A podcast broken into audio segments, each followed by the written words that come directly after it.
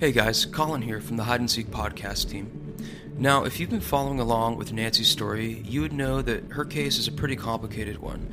Because of its nature, it's raised lots of questions.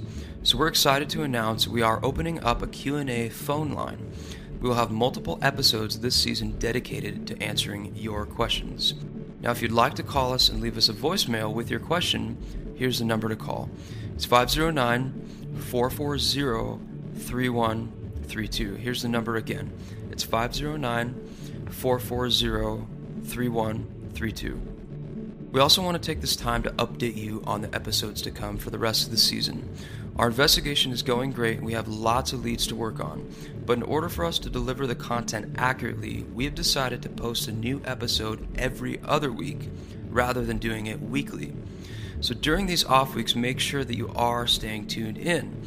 This is when we will be releasing these Q&A sessions and other content that you want to tune in for to stay up to date on Nancy's story. So we're excited to hear from you guys and answer your questions. Thank you so much for all of the support you've shown thus far.